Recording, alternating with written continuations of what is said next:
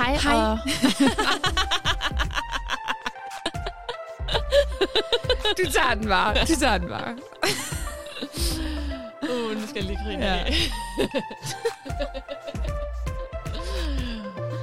Hej og velkommen til Read Me?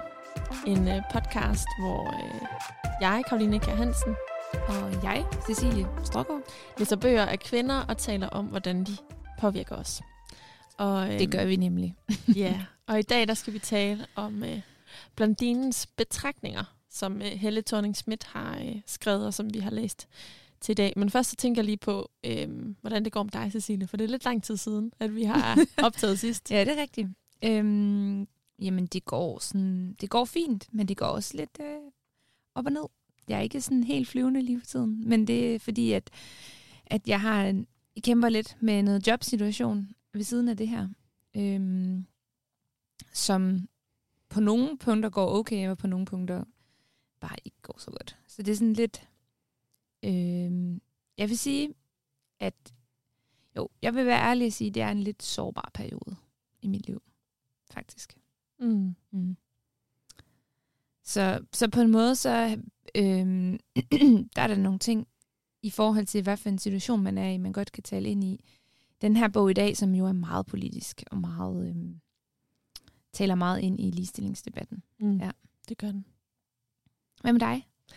Jamen, øhm, ja, jeg synes, det går meget godt, men jeg har været travlt. Og det ja. bærer min forberedelse til den her øh, optagelse også øh, præg af. Jeg fik virkelig lyttet bogen færdig i sidste øjeblik, og valgte også at lytte bogen den her gang, fordi at øhm, jeg, øh, jeg simpelthen ikke kunne nå at læse den, og så er det lidt nemmere i en togtur Ja. øh, mellem København og Aarhus at sætte den på. Den er øh, tre timer, og uh, jeg mener, det var 48 minutter, som Ja, man kan næsten nå den fra Aarhus til København. Ikke helt, men næsten. Ja. Og jeg har været på mange ture mellem Aarhus og København på det sidste.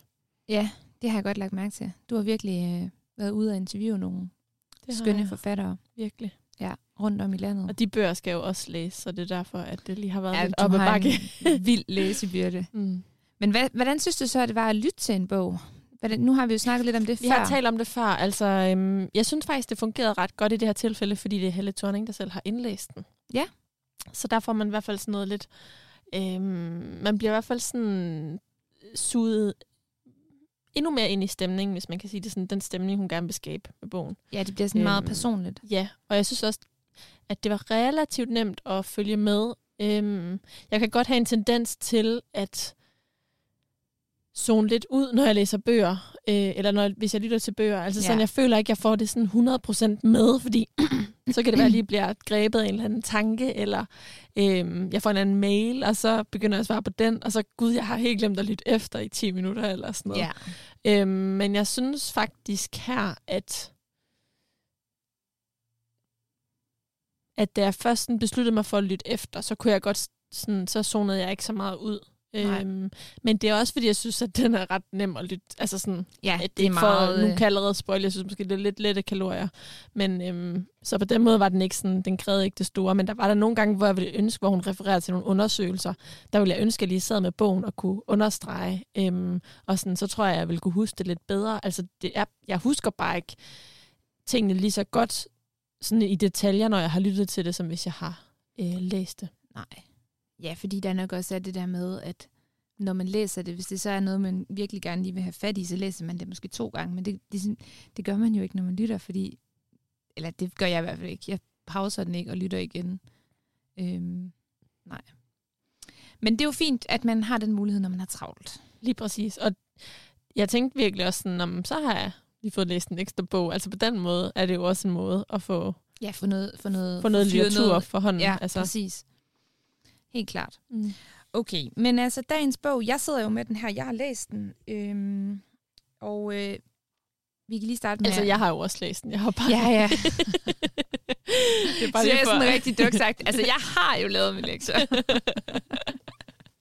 Nej. Det er bare for, også lige alle dem, der Okay. sidder derude, fordi lydbog er faktisk ret populært. Ja, så, altså, klart, selvfølgelig. Ja. Ja. Og det lyt for pokker, bare lyt igennem. Det er mm. en Mhm. super god måde. Og, øhm, ej, okay, side, sidebemærkning. Jeg tænker bare hele tiden på, ser du Kloven?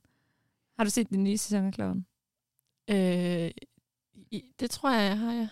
Kan du huske, der er det der afsnit, hvor Mia hun er med i en læseklub? Hun er med i en bogklub sammen med Stephanie Sury. Nej, den nogle så har jeg ikke set. Nej, okay. Øh, en meget sådan, en super præsentiøs bogklub, øh, hvor de sådan er, ja, altså, er det Cecilie Bæk eller sådan en, der også er med? Nå, men det er sådan nogle kendte øh, kvinder, og de sådan rigtig går meget op i det, og de er mega sådan, ja, de tager det meget alvorligt, det hele. Øhm, og der er det bare forbudt at lytte. Altså, det må man bare ikke. Okay. Den der fucking bogklub. Ej, det vil jeg altså lige sige. Jeg synes, at det må man gerne i vores. Ja, 100 procent, men det er, også, altså, det, er jo, det er jo komik, eller man skal sige, det er jo satire, Ja, ja, så det er jo også sådan for sjov. Men så er der på et tidspunkt, hvor Mia har rigtig travlt, og så ender hun så med at lytte til den. Men så, så laver Frank en prank på hende, hvor han, sådan lige, kommer, hvor han lige spoler nogle kapitler frem, og så har, så har hun jo ikke lyttet til sådan halvdelen af bogen, da hun møder op. så hun bare sådan super uforberedt. Nå, men det, okay, det er jo et tidsspring, det- det, det er meget sjovt. Men Se afsnittet. Når jeg er i tvivl om, jeg har set den, så er det så, fordi jeg har set rigtig meget klovn ellers. Så det der har jeg ikke set, men det jeg da Det er- meget lyst. Ja, det skal du se, det er rigtig sjovt. Ja, jeg elsker klovn. Ja, det gør jeg også. Ja, der er, åh, ja, alle de citater. Nå. Ja. Men øhm, tilbage til fokus her. Altså, jeg sidder med bogen fysisk. Det var det, jeg ville sige. Ja, lige præcis. og, øhm, og den bog her, den ser ud på, på den måde, at den er super pink. Det er det, jeg vil kalde for pink. Og så er der sådan en, øhm, en det jeg tror, der skal ligne lidt en, en er det sådan lidt en flætning, eller Mhm. en, en hårlok på en måde. I gul, øh, sådan illustreret grafisk ned over bogen. Og så står der det her blondinens betragtninger, så det må være blondinens hår, der sådan falder ned over bogen. Og så har den jo egentlig også en undertitel, kan man sige, om køn, feminisme og hashtag MeToo. Så man ved, at det er øhm, de, de, de tre emner, den her bog, den kredser om. Og bogen, den er, øhm, så på bagsiden, der er der så et rigtig smukt billede af Helle thorning Schmidt, hvor hun ser meget business lady-agtig ud. Øh, jeg synes, hun er meget pæn på det her billede. Og sådan, Enig. Hun, hun ser seriøs ud, men hun ser også lækker ud. kan man sige det? Det hun er også sådan klædt i hvid og beige, som sådan en god kontrast til det meget farverige cover. Ja. Altså det havde set sådan lidt voldsomt ud, hvis hun har haft øh, rødt jakkesæt på eller sådan noget. Ja, det er rigtigt. Og hun er jo ellers meget farverig i sit tøj, men her Mm. der har hun så valgt det her lidt mere øhm, sådan lidt klassiske look i sit outfit. Måske lidt forfatterlook. Ja, faktisk Sådan. lidt forfatterlook. Var engang en kollega, sagde til mig, at jeg havde et litterært look, så har jeg tænkt, hvad betyder det? Men jeg tænker faktisk lidt med Helle, med Helle der, at sådan, det er lidt mere sådan boheme, øh, forfatter, kunstneragtig, end frem for netop sådan et meget farverigt jakkesæt, som man godt kunne se hende i ellers. Ja, det er rigtigt. Jeg ved ikke engang, nu bevæger vi os lidt over i noget forkert, når vi kommenterer på hendes udseende. Ja, hendes, super meget. øh, Jeg tænkte ja. på det. Også fordi jeg sagde, at hun så lækker ud. Og så er jeg sådan, okay, har du ikke læst den her bog, eller hvad? øhm, ja, men det, kan, det er fint nok. Det, lad den hænge i luften, og så tager vi det bare op sådan det, løbende.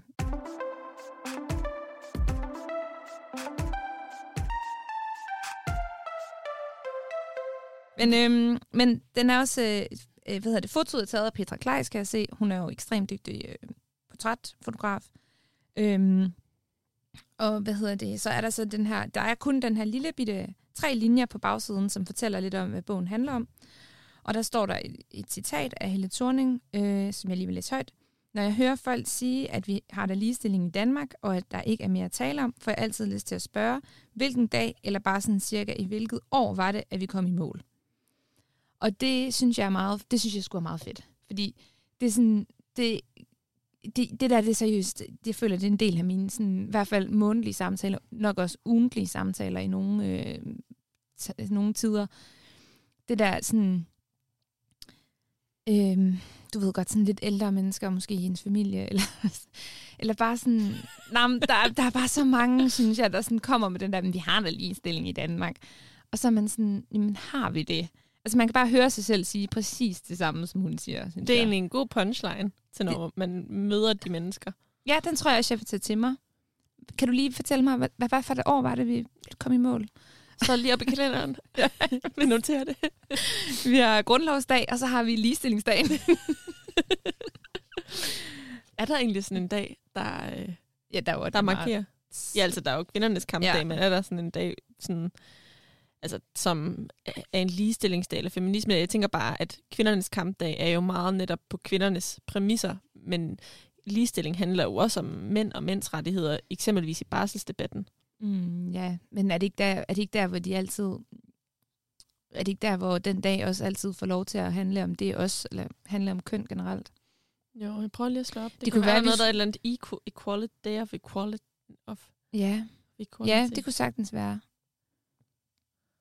Nu har jeg jo faktisk boet i Bruxelles på et tidspunkt, øhm, hvor vi også havde sådan et arrangement på 8. marts, og der synes jeg, at jeg ligesom sådan oplevede, fordi 8. marts er jo sådan en meget international dag, at der oplevede jeg, at øh, altså, at jeg, altså, vi alle sammen i Europa, eller hvad man siger, sådan, også til de arrangementer, jeg gik til, der, det handlede jo ikke kun om kvindekampen. Altså det handlede jo om ligestillingskampen, og det handlede om diversitet, og det handlede om LGBT+.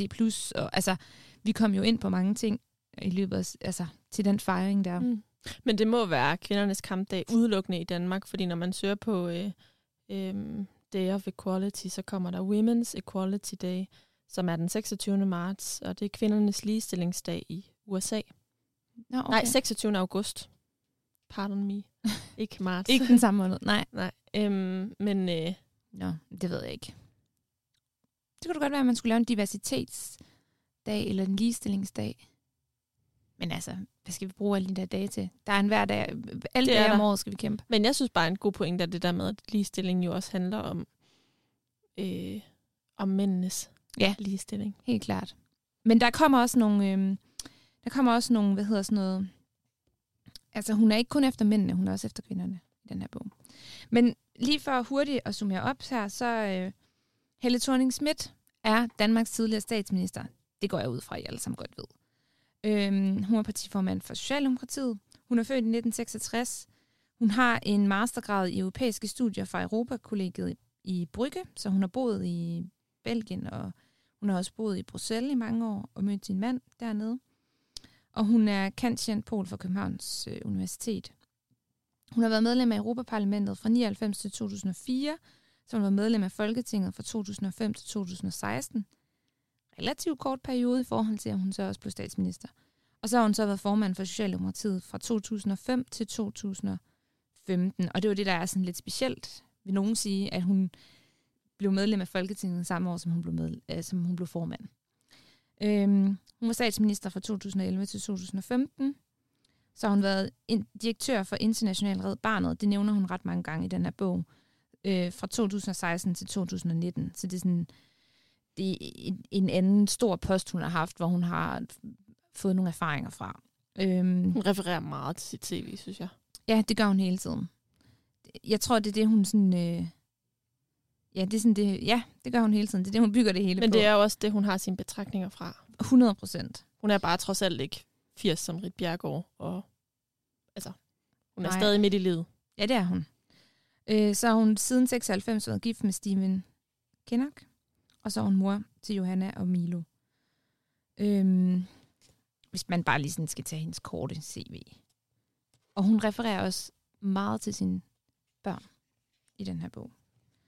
Øh, jeg vil lige sige hurtigt til at starte med, hvad bogen... Altså, hvad vil du kalde den her genre? Jeg vil kalde det en debatbog. Og hvad ligger der i det? At øh, man fremsiger sine holdninger. Ja. At man kommer med øh, Sit syn på... sit syn på sagen, altså en eller anden form for problemstilling, hvor man så, øh, og det er jo så nok, det er jo noget, det jeg også vil uddybe senere, altså på en eller anden måde kommer med sin, sine forklaringer til det, eller løsningsforslag. Jeg synes så ikke, der er så mange løsningsforslag i den her bog, men, men ligesom kommer med et blik på en problemstilling. Ja, Og det kan så både være bagudrettet i forhold til, øhm, hvad der forårsager problemstillingen, eller fremadrettet i forhold til, hvordan det kan øh, eksekveres. Det er i hvert fald øh, sådan de umiddelbare tanker, jeg har genremæssigt om den her bog, Ja. uden at have øh, slået det op. Ja, det er lidt sådan en... Øhm, hun har inddelt det i kapitler, men det er lidt sådan en lang ramse af sådan mine egne erfaringer, hvad jeg har oplevet, hvad mit blik er på det, og hvordan jeg ser den her, de her problemer ind i den her, i, i det, jeg har oplevet ud fra mine personlige erfaringer. Så det er sådan, men det er også derfor, det er sådan for mig, det, det bevæger sig lige lidt imellem både selv, det er sådan lidt Sådan også lidt selvbiografisk. erindrings. Ja, præcis. memoir. Fordi det er jo Agtigt. ens egne, altså levet liv, ens egne øh, erfaringer, hun bygger det på. Men hun skriver på side 11, at selve bogen er blevet til ved, at jeg over en række dage har talt om køn, ligestilling, MeToo og feminisme med, og er blevet udfordret af min datter Johanna øh, som jeg lige nævnte, er den ene af hendes børn. Øh, bogens redaktør, Leila Vestgaard, og journalist Andreas Fugl Tøresen. Og så er det så Andreas Fugl Tøresen, der har optaget alle samtaler på bånd og skrevet dem rent, for så at give dem til Helle Thorning, for hun så kunne læse det igennem og komme i hendes øh, bemærkninger, eller hvad hun nu havde rettelser. Så det er jo sådan en, det er jo også baseret på en samtale, og det kan man også godt øh, læse. Synes du ikke det? Øhm, jo, og umiddelbart tænker jeg da også, at det er en meget nem måde at skrive på. på. To dage, hvor jeg bare sad og snakkede en masse. Og, så. Og hvorfor var Milo ikke med til den samtale, tænker jeg også. Milo, som mange i Danmark nu ved har skiftet køn. Øhm, Jamen, det hendes ene datter. havde han måske ikke lyst til. Eller, Jamen, det kan være. eller havde måske ikke så meget, lige så mange erfaringer. Man kan i hvert fald sige, at den her bog skriver sig ind i en tendens til, at kendte mennesker skal skrive en bog, og så ved forlagene, at den vil sælge godt. På grund af navnet. Og øh, så er det ikke sikkert, at de altid har ført øh, pennen selv. Øh, nej, og det, men man kan så sige, øhm, det er ikke sådan skjult i den her bog. Altså, er der ikke nogen eksempler, hvor det er lidt mere skjult? Jo, men jeg vil faktisk sige, at jeg synes, det er lidt skjult. Nu står det jo nævnt i foråret, men jeg vil synes, der skulle stå i samarbejde med på forsiden. Og det synes jeg, så synes jeg, det er mere hederligt, at det ligesom er en, en, en journalist, der har været ind over, og så, så, så synes jeg, det var deklareret her. Her, øhm, hvis, jeg var sprunget, hvis jeg havde sprunget foråret over, så ville jeg ikke være blevet gjort opmærksom på det. Det står Nej. Nej. ikke nogen andre steder. Nej. Øhm, men øh, det gør jo ikke tankerne og indholdet mindre værd. Det er mere bare en tendens, vi ser, at rigtig mange, der har et navn, som er bredt kendt i befolkningen, udkommer med en bog, og at de så ikke selv har skrevet den, det er der ikke så mange, der forholder sig øh, kritisk, Kritisk til. til. Nej. Helt klart.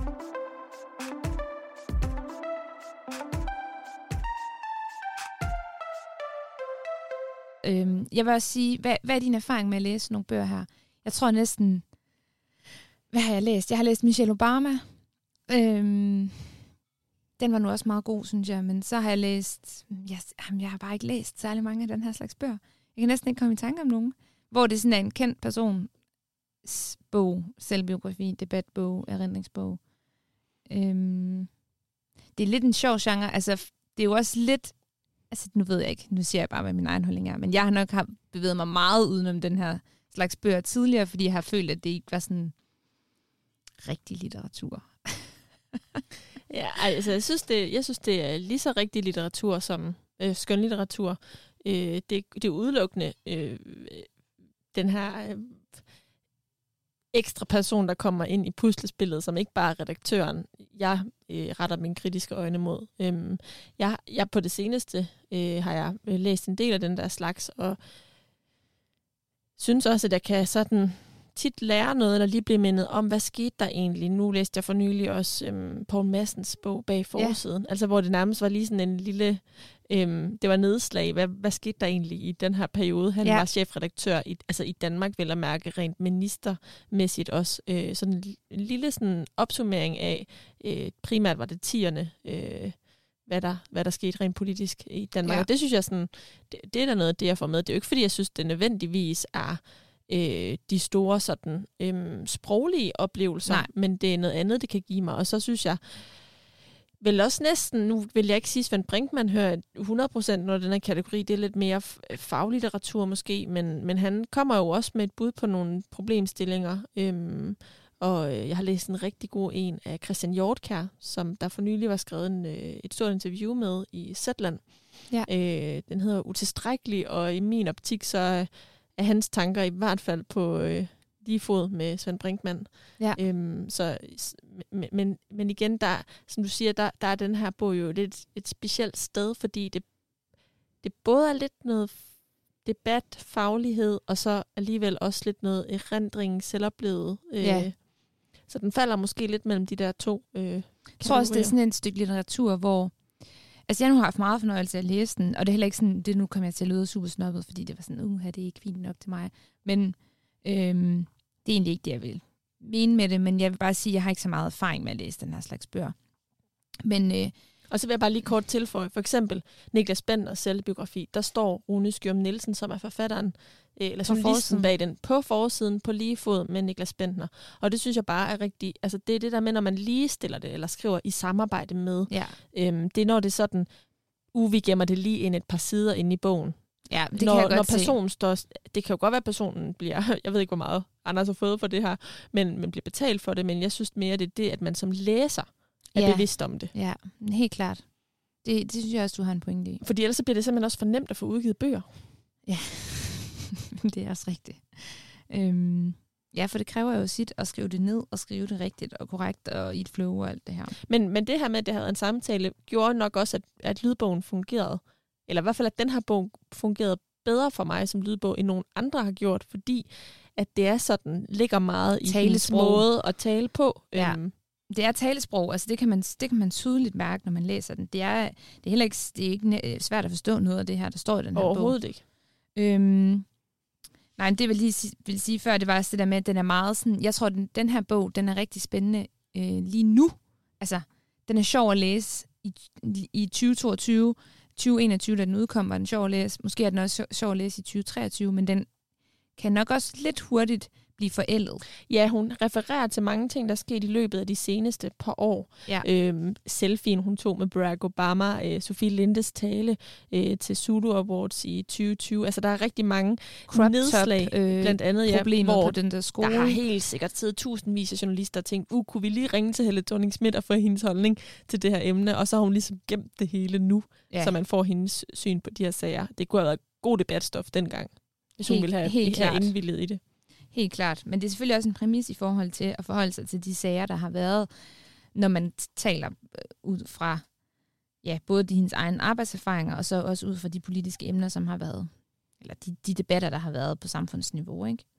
Nå, men vi, hvis, hvis I lige sådan skal øh, sige, hvad for nogle emner hun kommer ind på, hun har jo delt det op i nogle kapitler, øh, og hun har sådan en, øh, altså man kan sige, den røde tråd gennem bogen, det er sådan, at hun hun deler det op i sådan, altså hun siger om at være noget. Så det er sådan, det første kapitel, det er om at være køn eller kønnet.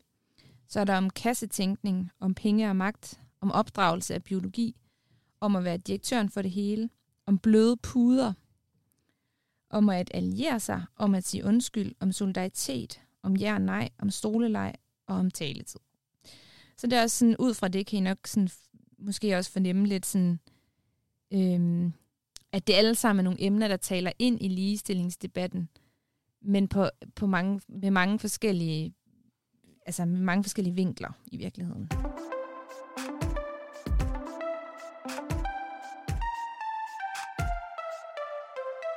Øhm, men hvad har du lyst til, altså hvad har du lyst til lige at, at, sådan at give dit samlede indtryk af bogen, eller har du nogle nedslagspunkter, du gerne lige vil komme Jamen, ind jeg på? vil, jeg vil gerne... Øh, jeg, jeg, det, jeg sidder tilbage med efter øh, at have lyttet til bogen, det er klart øh, sådan mere overordnet nogle følelser omkring det. Øhm, og jeg synes faktisk, det er lidt svært, hvordan jeg lige skal sige det her. Øhm, fordi jeg nok også har været lidt forudindtaget, altså haft nogle fordomme øh, omkring Helle thorning inden øh, jeg gik til bogen. Det er så, Så- også et kæmpe emne i bogen, at alle har en fordom Ja. om hende. Og det er også derfor, at jeg prøver lige sådan at overveje, hvordan jeg formulerer det, men jeg synes grundlæggende, at hun hun kommer med nogle gode betragtninger, og det er også sådan, i citationstegn nogle lidt nemme betragtninger at tage, fordi det er ligesom det politiske, politisk korrekte, hun siger i forhold til alle sager, og det er også nemt at undskylde, og det er sådan, Ikke for alle. Det er ikke nemt for alle mener hun ikke, men åbenbart for hende. Ja. Øhm, og, og, og, så, og så ud over det, altså som er hele den her sådan selvfremstilling af måske, hvor jeg savner lidt mere sårbarhed, eller øhm, ja, jeg savner, at hun måske lidt mere viser, hvad hun synes, vi skal gøre, frem for at Tale om, pointere, hvad der er af problemer, og at hvad der det er ikke anden, gjort. ja, og hvad for en bevidstlighedsgørelse det er, der skal til. Fordi så kan hun i et kapitel om, hvordan kvinde er kvinde værst, opremse, hvordan nogle kvinder har været hende værst i hendes øh, regeringsperiode. Men hvordan kommer vi så videre derfra, hvis, mm. hvis ideen er, at vi så skal indse, at kvinde er kvinde værst, eller i hvert fald ikke altid støtter op om øh, andre kvinder, hvordan er det så, at vi skal gøre det? Fordi i min optik, så reproducerer hun jo blot noget, der var før. Så jeg føler, at hun siger lidt det, der er blevet sagt sådan helt grundlæggende øhm, i, øh, i bogen. Og når jeg pointerede det her med, at hun jo er midt i livet, så er det også fordi, at det er hendes egne erfaringer, hun bygger der på, og hun har et stort CV, og jeg, er, jeg vil virkelig gerne øh, lægge mig fladt ned for, hvor meget hun har opnået, og hvor øh, altså på alle punkter, hvor sejt det er at være kommet dertil at have opnået det, hun har opnået i livet. Men hun er også stadig kun halvvejs igennem livet. Altså, der kan jo nå at ske meget mere. Øh, og derfor så tror jeg næsten, jeg vil synes, det var lidt mere spændende at høre om det lidt senere, når der måske var lidt altså, flere års refleksioner bag erfaringerne. Øhm. Ja. Så grundlæggende jeg føler lidt, det er blevet sagt før, og jeg savner, at der kommer nogle mere konkrete løsningsforslag, andet end at hun pointerer, hvilke problemer der er. Øh, at, at det bliver mere konkret i forhold til, øh, hvad er det så, vi skal gøre? Fordi det er jo nemt at sige, at det er virksomhederne, der skal tage et ansvar. Men hvordan skal virksomhederne tage et ansvar? Altså, det, det, det er meget en, et oprids eller et referat af, hvad der er sket, og hvilke forskellige stemmer, der har været i nogle af debatterne. Hvad for nogle, hun, hun indleder ofte med sådan et citat. Ja, øhm, det gør hun øhm, hver gang. Ja. Og altså sådan øh, et citat af for eksempel Anne-Sophie Hermansen, kulturkommentator, tidligere ved Berlinske, nu ved Weekendavisen, hun har lige skiftet job. Men, øhm, men sådan, ja, jeg, jeg savner sgu øh, lidt mere progression og lidt mere sådan øh, agens i den. Mm.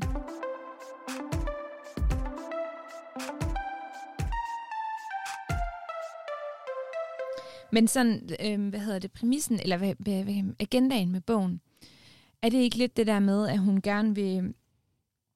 Altså, der er mange... Altså, den starter jo meget med det her med, at, at folk kan ikke lide det der feminisme-ord. Altså, så det er sådan... Øh, hun refererer til en undersøgelse, hvor at... Øh, ej, det er irriterende. Så skal man jo lige finde det. det. Jeg kan faktisk godt huske det. Det er sådan noget med, at Ja, det 80 procent mener, de ikke er feminister. 82 tror jeg, det var. Og 13 procent siger, at de er det. Men hvis man så spørger dem, om de mener, at vi, skal have, vi har ligestilling, eller skal have ligestilling, så er tallene lige vendt om, sådan så at 80 procent mener, omkring omtrent 80 procent mener, at vi skal have øh, ligestilling, og 13 procent øh, mener, at det skal vi ikke, sådan så at at der er også sådan, der er en, at feminist er blevet negativt lavet. Men det, så tænkte jeg bare, fordi i går lavede et, interview med øh, Benjamin Koppel, øh, som er saxofonist og i familie med Nikolaj Koppel, som mange nok kender, og, og udkommer med en roman. Og han kalder sig selv feminist i det program. Altså jeg er sådan lidt, lidt skeptisk over for det, men ja. det har selvfølgelig været en stor debat nu her med øh, Kim Leine og øh, Martin Krasnik. Nå. No.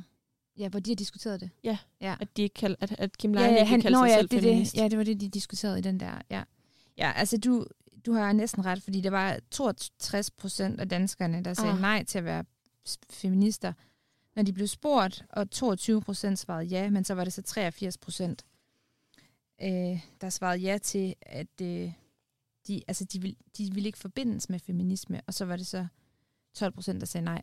Men jeg synes bare, vil jeg sige, projektet om, at bogen er sådan, at du vil ikke kalde dig selv feminist, Øh, men så prøv nu prøv at læse den her bog, og så prøv at forholde dig til alt det, jeg har oplevet og erfaret, samt alle de undersøgelser, hun refererer til. Øh, vil du så kalde dig feminist? Eller som en bog, man kan give til en. Man kan give til sin partner, eller sin far, eller sin onkel, eller sin mor, og sige, her, øh, prøv lige at læse den her bog. Hvad er dit blik så på feminisme, når du har læst den her bog? Fordi, som sagt, er den ret nem at læse. Og der synes jeg på en måde, at hun Øh, det kan jeg egentlig meget godt lide. Altså, jeg synes, hun rammer det meget godt på den måde, at, at jeg synes også ofte, jeg diskuterer med mange mennesker, øh, som ikke kan lide ordet feminisme. Selv øh, meget tætte venner i mit liv, de vil ikke kalde sig selv feminister. Når jeg så spørger dem, hvorfor vil I ikke det? Fordi I går vel ind for ligestilling? Ja, jamen, det gør de, men de kan ikke lide ordet. Og det forbinder dem med noget, det, eller ordet er så øh, indhyllet i så meget historik, og, øh, og der er så mange, der har taget det ord til sig, som de ikke øh, spejler sig i, de, de mennesker, der bruger det ord. Så det er lidt, der, der er nogle udfordringer forbundet med det der feminisme-begreb, som du også refererer til, at en debat, der kører igen og igen og igen, med forskellige vinkler på det. Og der synes jeg på en måde, at hun sådan... Altså, når jeg har læst den her bog, så føler jeg sådan, at hun er egentlig kommet omkring rigtig mange emner. Hun er kommet omkring rigtig mange problemstillinger i det danske samfund lige nu, og i Vesten og, sådan, og i verden. Men sådan, hvad, hvad er det, vi står overfor lige nu, og hvad er det for nogle udfordringer, der er? Men jeg har det, jeg har det på samme måde som dig med, at øh, det er meget sådan en opremsning af problemerne, og en opremsning af erfaringerne forbundet med problemerne. Jeg synes egentlig, hun er rimelig selvreflekterende. Der er flere steder, hvor hun siger, at jeg vil have grebet tingene anderledes anden. Øh, der er også øh, eksempler, hvor hun kommer med, at hun decideret har været ude og give en undskyldning. Øh, Øhm, men der er også mange gange, hvor hun siger, tiden var en anden. Tiden var anderledes. Man gjorde ikke sådan på det tidspunkt, øh, med forskellige sager, hun refererer til, hvor der kan jeg også godt blive sådan lidt, altså sådan, som du måske også har den der følelse af, sådan, det er så nemt, det der med sådan at sidde nu og være sådan, ja, det vil man jo ikke gøre nu om dagen, men tiden var jo en anden, dengang jeg var statsminister, eller tiden var en anden, da jeg var partiformand. Øhm, hun indrømmer det jo så med de der øh, klausuler, ikke, som de lavede dengang med, med de her, der var for eksempel en MeToo-sag i Socialdemokratiet, hvor hun også har været ude at sige undskyld. Øhm, så hvor de øh, indgik en, en tavshedsklausul. Ja, præcis. Og der indrømmer hun, at det der med at bruge de der tavshedsklausuler, det er en dårlig vej at gå, fordi det egentlig gør problemet meget større for offeret. Øh, og det er meget problematisk, at offeret ikke har mulighed for overhovedet at også tale om det, der er sket. Så bliver det også... Øh, ja, så bliver det øh, nærmest forværret, ikke? Men jeg tror også bare, det er derfor, at der er noget ved troværdigheden i det, som lidt blegner hos mig, fordi at hvis nu hun havde været sådan en forgangs... Øh, kvinde, der ligesom havde virkelig banet vejen i forhold til de her synspunkter, som hun jo skriver om i bogen. Øh, det handler ikke om at bane sig vejen frem i øh, magthierarkier, for det, det har hun jo vist, hun om nogen kan, som den første øh, kvindelige statsminister i Danmark, men, men i forhold til de her synspunkter og standpunkter, som det er det, bogen handler om, altså hun har jo bare ikke været forgangskvinde for det. Altså hun har jo rettet ind og reproduceret nogle gamle øh, måder at gøre det på. Det er jo ikke sådan, hun øh, revolutionerede måden at se på en statsminister på, øh, da hun var det. Altså hun rettede jo netop selv ind, og det, og det kan jeg godt forstå, hun har gjort. Jeg tror sgu, jeg vil gøre det samme.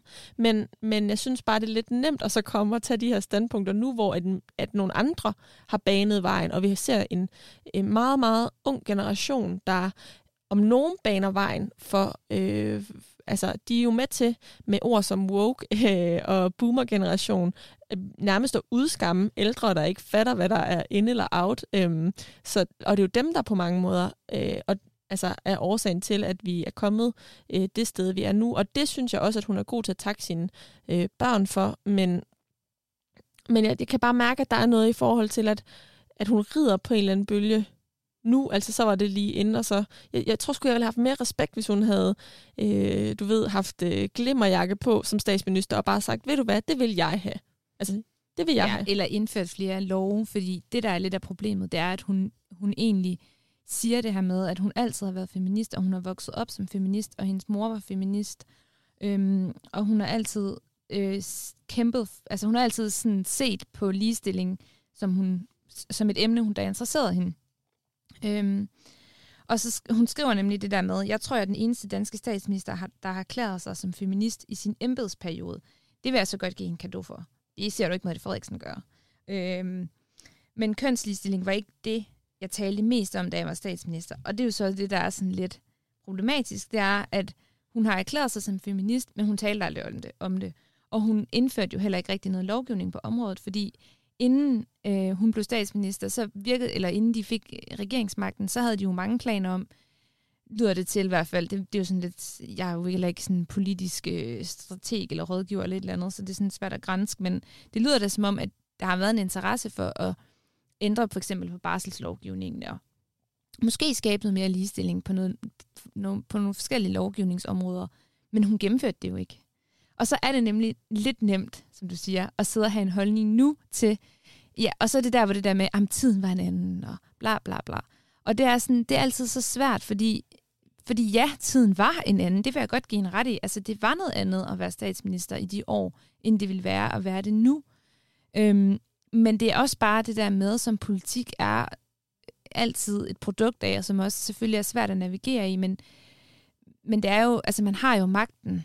Øh, og så er det sådan lidt det der magten, for, for hvilken pris, altså hvor meget vil man betale for den der magt. Og der var der nogle andre politiske områder, når jeg tænker tilbage på hendes statsministerperiode, som hun prioriterede.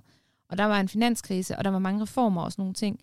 Øhm, så det var jo mere det, det er jo mere det, jeg husker hende for, end jeg husker hende for at være en kæmpe stor ligestillingsforkæmper og feminist. Øhm, men, jeg, men jeg omvendt, så har jeg det sgu også sådan, det er også, det var jo også super problematisk, det der med, at alle, det nævner hun også i bogen, alle sådan, øh, for, ligestillingsforkæmper og øh, gamle rødstrømper, feminister, alle sådan nogle, de kontaktede hende jo hele tiden og var sådan, du skal bruge, den, du skal bruge kvindekortet, du skal bruge kvindesagen først og fremmest nu her, hvor du er blevet den første kvindelige statsminister. Men det havde hun jo ikke rigtig lyst til, fordi hun var sådan, men det er jo ikke, fordi jeg er kvinde, at jeg er blevet statsminister. Det er jo på grund af mine ambitioner, mine kvaliteter og mine kompetencer og mine evner, øhm, at jeg har vundet valget. Og, det, og der kan jeg godt forstå, at det kan være svært at navigere i, hvor meget skal hun snakke om det, og hvor meget skal hun bare være en pissegod statsminister, og så ligesom bare bekræfte, at ja, selvfølgelig kan kvinder være statsminister. Altså. He, jamen helt enig, men, men spørgsmålet er, altså, at det er jo kunstigt kun at tale om det, men er det ikke også kunstigt ikke at tale om det? Jo, og det er nok der, det går lidt galt, at hvis mit, jeg tror, hun kunne godt have balanceret det, øhm, og det tror jeg egentlig også godt, det tror jeg sådan set alle kunne, men altså hun kunne sagtens, og det, og det er faktisk også det, man savner, øh, også med andre øh, topchefer og ledere og sådan noget i dag, det er det der med, man kan sagtens både, og det, er, og det er jo også det, der er hendes budskab, man kan sagtens både være en, en skarp, dygtig, engageret chef med alle de rigtige kompetencer, samtidig med, at man skaber mere ligestilling, samtidig med, at man skaber den rigtige politik, for, som forandrer samfundet.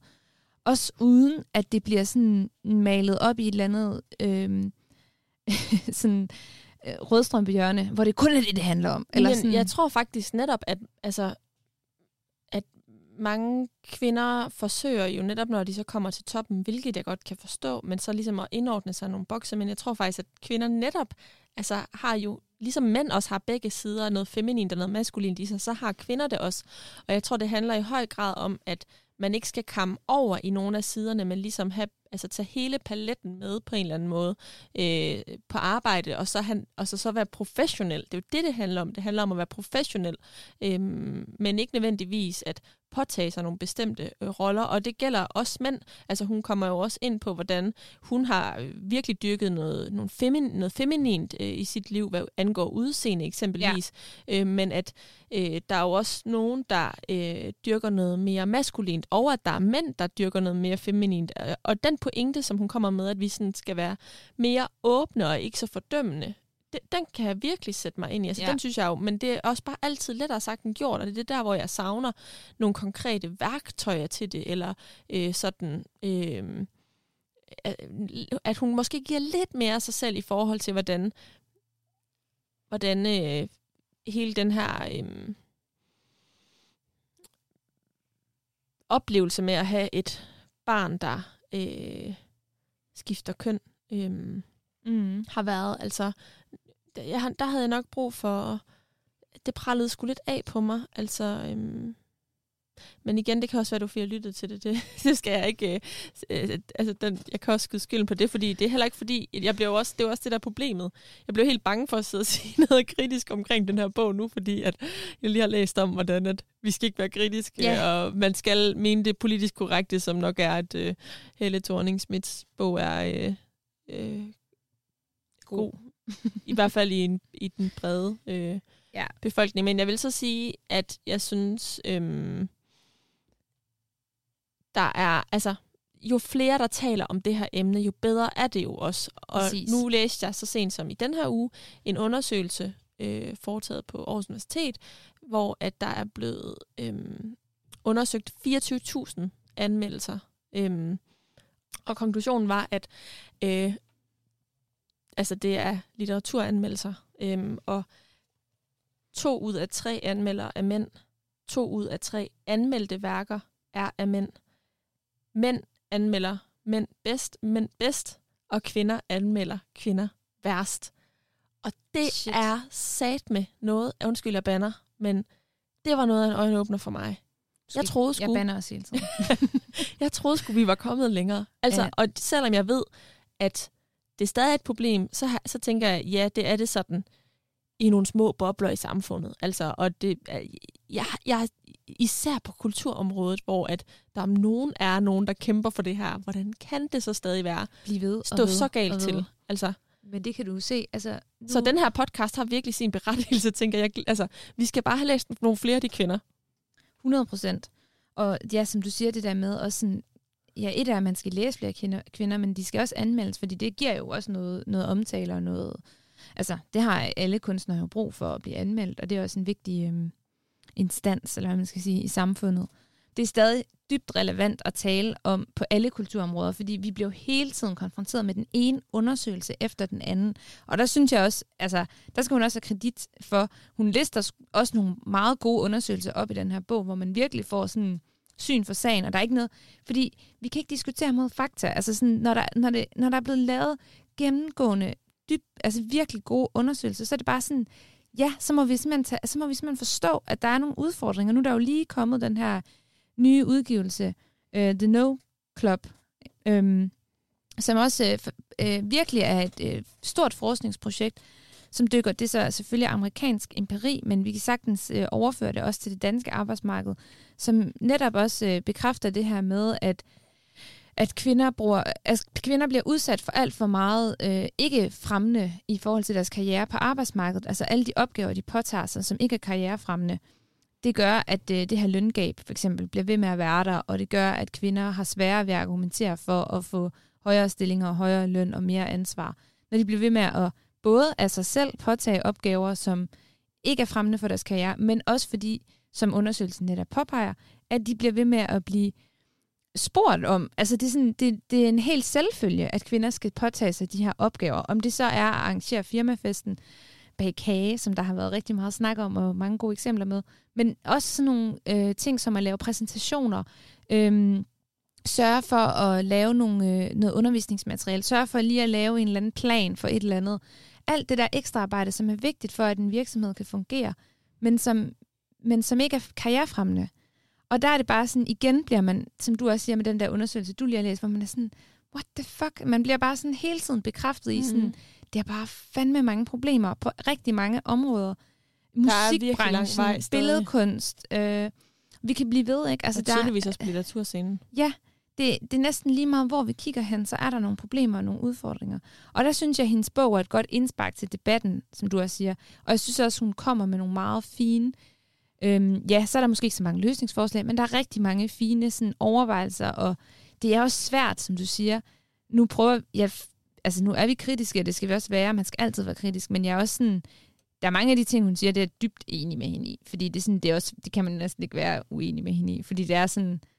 Øhm, ja, hun har bare så mange fine sådan, antagelser altså, om, om de udfordringer, der er øh, i vores samfund, og, og om det så er MeToo, om det er... Øhm, Det, er- jamen, der vil jeg bare lige sige, det er jo heller ikke de, de betragtninger, som jeg øh, på nogle måder øh, skyder, skyder mod. Det er mere originaliteten Ja. af de ja, betragtninger. ja, jamen, det, det er jeg også med på, det forstår jeg godt. Fordi men det er, som, som, jeg, som jeg også har sagt, man kan jo ikke være uenig i selve budskaberne i den her bog. Og, men det er faktisk også sådan... Øhm, det kan faktisk også være meget rart, synes jeg, det der med, som bogens intention også er, nogle gange bare lige få det sort på hvidt. Og så har hun jo den der pondus, hun har jo den der, hun har jo det der navn, og hun har været statsminister, så det er sådan, på den måde har hun jo noget credibility, eller noget, noget troværdighed, og noget tillidsvækkende, som jeg synes kan være rart også, øhm, altså jeg kunne godt finde på at give den her bog til mange mennesker, og sige, læs lige den her, og så prøv lige at overveje dine holdninger. Og prøv lige at tænke dig en ekstra gang om, fordi seriøst, det her, det, det kan du da ikke være uenig i. Altså, hvis der er nogen, der sidder derude og er det. Øhm, og det er også bare sådan nogle meget, sådan, du ved, hun refererer jo også til Anders Fogh, hun var med i det her program med statsministerne i, for nogle par år siden, 2019 tror jeg, hvor, øhm, eller var det måske i 18, okay, det er i hvert fald et par år siden, hvor Anders Fogh også er sådan, helt sådan hovedrystende over, sådan, ja, selvfølgelig er der ligestilling i Danmark, og sådan, hvad snakker du om, agtigt. Og det er bare så dybt problematisk, det der med, at, at, øh, at magtfulde mænd i magtfulde positioner, altså hvis de ikke anerkender, at der er nogle problemer, og de ikke også kan se lidt indad, øhm, det er jo ikke, altså, så, Men- men det er jo også så fordi- kan det jo ikke fungere, den her Nej, udvikling. og det er også fordi, at det handler jo også om den kontekst, man ser det i. Fordi hvis vi sammenligner os med nogle tilsvarende lande, som Norge og Sverige, så ligger vi virkelig langt nede på listen over øh, ligestilling i øh, samfundet. Jeg er ret sikker på, at vi ligger på en 29. plads ud af 150 stykker. Hun refererer til en undersøgelse i, Ja. ja. i bogen, hvor at i top 5, Vi er jo der ligger lige ned. præcis, vi er faldet rigtig, rigtig meget. Øh, og så det handler også om at se en eller anden, hvilken tale ud fra en bestemt kontekst, fordi hvis vi sammenligner med nogle øh, ulande, så er det klart, at der har vi mere øh, ligestilling. så, så vil man sige, at vi har ligestilling. Men det er at have for øje, hvor langt vi kan komme. Og jeg tænker på det her punkt, der kan vi nærmest ikke, altså vi skal virkelig have høje ambitioner for det. Øhm, men, Ja. men jeg synes også hele den, det her afsnit omkring andre kvinder er spændende, for det er også noget af det, som vi har berørt det i et tidligere program, men den her, altså hvordan ikke kvinde er kvinde værst, men jeg går i hvert fald og tænker meget over sådan, hvordan, ja. andre- Søstersolidaritet. ja, altså hvordan, hvad for en rolle kvinder egentlig også spiller i debatten, øh, og hvordan det også påvirker, altså hvordan der også er en eller anden splittelse der, øh, at det ikke er nødvendigvis er mænd mod kvinder, men nogle gange nogle mænd og kvinder mod nogle andre mænd og kvinder. Ja, helt klart. Og der kan man også godt selv, og det er egentlig også det, hun opfordrer til, og som hun også selv øh, har tænkt meget over, det er jo det der med at blive ved med at tænke så godt om, og blive ved med at kigge indad, og også konfrontere sin egen fordomme, fordi man har, alle mennesker har fordomme, men det der med sådan, øhm, nogle gange, så skal man lige, skal, for eksempel det der med baby shower, ikke? Hvor mange af de der baby showers bliver du inviteret til her for tiden? Bliver du inviteret til dem? ja, men det er faktisk ikke, at ikke alle veninder lige for tiden, der, der, er, der, Der er er nogen, der som siger- får et baby shower, men der er nogle stykker. Ja, og der er også nogen, der vælger at aktivt at, at sige sikkert, at det har de ikke lyst til. Det er der nemlig. Ja, og der tænker jeg sådan, der har man da for eksempel, der kan man da også påvirke øh, det lidt ved sådan at kigge på sig selv og så sige, er det noget, jeg har lyst til? Jeg har lyst til at hylde mit barn som et kønnet, altså det er så kønnet et, et, et koncept, det der baby shower. Og det er sådan, altså det, man kan jo sagtens, øh, hvad man sige, hylde sin graviditet, uden at gøre det kønnet. Og det tænker jeg bare, man, det er da bare et lille sted at starte, men det kunne jeg da godt finde på. Og hvis jeg øh, er heldig en dag at blive gravid, og så ligesom have det som en lille statement i mit eget liv. Og vi, har også, vi to har også talt meget om barsel og sådan noget. Det der med sådan, forholde sig til de her emner, forholde sig til det hver dag. Øh, tænk over, hvordan kan jeg være med til at styrke andre kvinder? Øh, hvis nogen spørger mig om til råds, også karrieremæssigt, arbejdsmæssigt, så giv dem da et super godt svar, og hjælp dem på vej, og altså, lad være med at øh, sådan hakke nedad, bare fordi, at, at nogen andre har gjort det før dig. Eller sådan. Altså, der synes jeg, der er rigtig mange gode refleksioner i bogen også at tage med sig. Og så synes jeg, at det er så nice, at hun lige også for den der med, at øh, fordi der synes jeg godt nok også, at man kan blive meget dømt. Altså, jeg elsker jo også, øh, eller jeg har i hvert fald lyttet til rimelig meget hiphop, også sådan førhen. Jeg lytter ikke så meget til det mere, men jeg har lyttet rigtig meget til det. Og stadig den dag i dag, kan jeg virkelig få en kæmpe glæde ved at, at høre Suspekt, eller høre Tessa, eller høre nogle andre, og, sådan, og jeg kan virkelig genkende, fordi hun, hun fortæller om øh, øh, det som et koncept, det der med, at kvinder har ikke de rum at gå hen i, hvor man bare kan bande og svogle og øh, virke sådan lidt voldsom, fordi vi har stadig det der i patriarkatet med, at kvinder skal være opføre sig på en bestemt måde, bruge et bestemt sprog. Vi bruger stadig de der ord, at man er sød og smuk, og sikke en smuk pige, og alt det her, ikke? Øh, og vi bliver virkelig vurderet ud på vores udseende, og den måde, vi taler på og sådan noget. Så der er, der er virkelig ikke de der rum, hvor man kan gå ind, og så bare fuldstændig skære ud. Øhm, og det synes, jeg, det synes jeg bare er så fedt, at hun lige nævner det, fordi hun er jo en vestegns-pige, og hun elsker rapmusik, og hun elsker hiphop. Og det synes jeg bare er, er godt, at hun gør det, og hun står ved det. Og hun elsker også at gå i lyserødt tøj, og hun elsker glimmer. Og det, skal hun, og det står hun jo også ved, men det skal, kunne hun godt have gjort endnu mere. Det er jeg helt enig i. Fordi det er lidt som om hun sådan er kommet ud af sådan en skal her efter hun er sådan, wow, bum, så blev hun den rigtige helle igen. Øhm, Mm. det kunne vi have, det kunne vi, have, vi, vi, vi ville have, Det havde været tiltrængt dengang. ah, men det havde været det fedeste, hvis hun bare havde fyret den af. Men altså, hun blev godt nok også bare, øhm, kastet ned i den der Gucci-helle-kasse. Og den her bog, den runder også af med en masse overskrifter fra artikler i løbet af, øhm, af de år, hvor hun ligesom har været øh, statsminister, og også lidt før og lidt efter. Og shit, mand, altså, især holdt det op ekstrabladet. De går også godt nok til, den var. Men det gør de jo også til mænd. Ja, men det gør de ikke med så kønnede sexistiske overskrifter. Og det er der forskellen, det er forskellen. er. Fordi det er konstant noget, for eksempel sådan noget med hestehale, og øh, statsministeren er udstået med et flot forparti. Altså, hvad fuck har det med noget at gøre? Ej, Mm. undskyld, jeg banner. Nå, men det er må du bare, gerne jamen, jeg bliver helt sådan hissig over sådan en overskrift.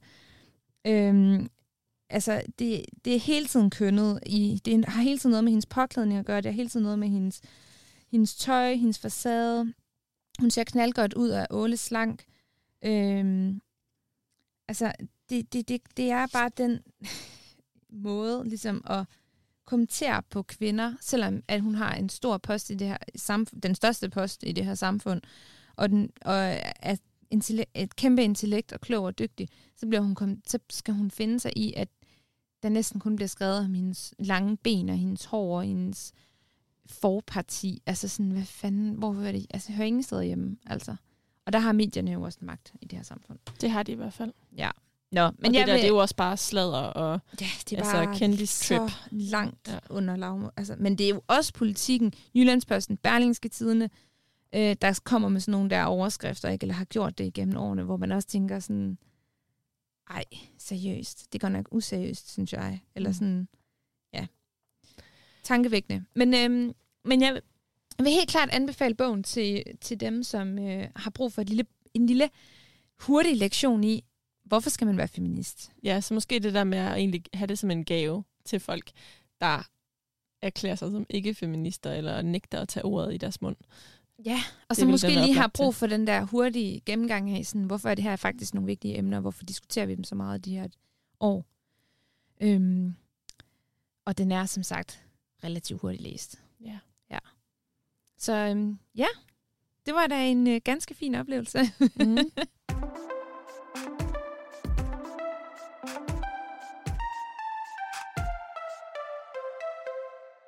Og til næste gang, der skal vi læse øh, en helt ny udgivelse. Det er en, som jeg deler navn med, Cecilie Lind, som har udgivet Pigedyr. Og øh, den er blevet ret rost øh, rundt omkring, så den glæder jeg mig rigtig meget til at læse. ja, det er sådan en af forårs store bøger. Det, ja, det vil jeg også sige. Det bliver rigtig spændende. Ja. Ja. Vi glæder os. Det gør vi. Du har lyttet til Do You Read Me med øh, mig, Karoline Kjær Hansen. Og mig, Cecilie Strugård. Vi glæder os til at lyttes ved.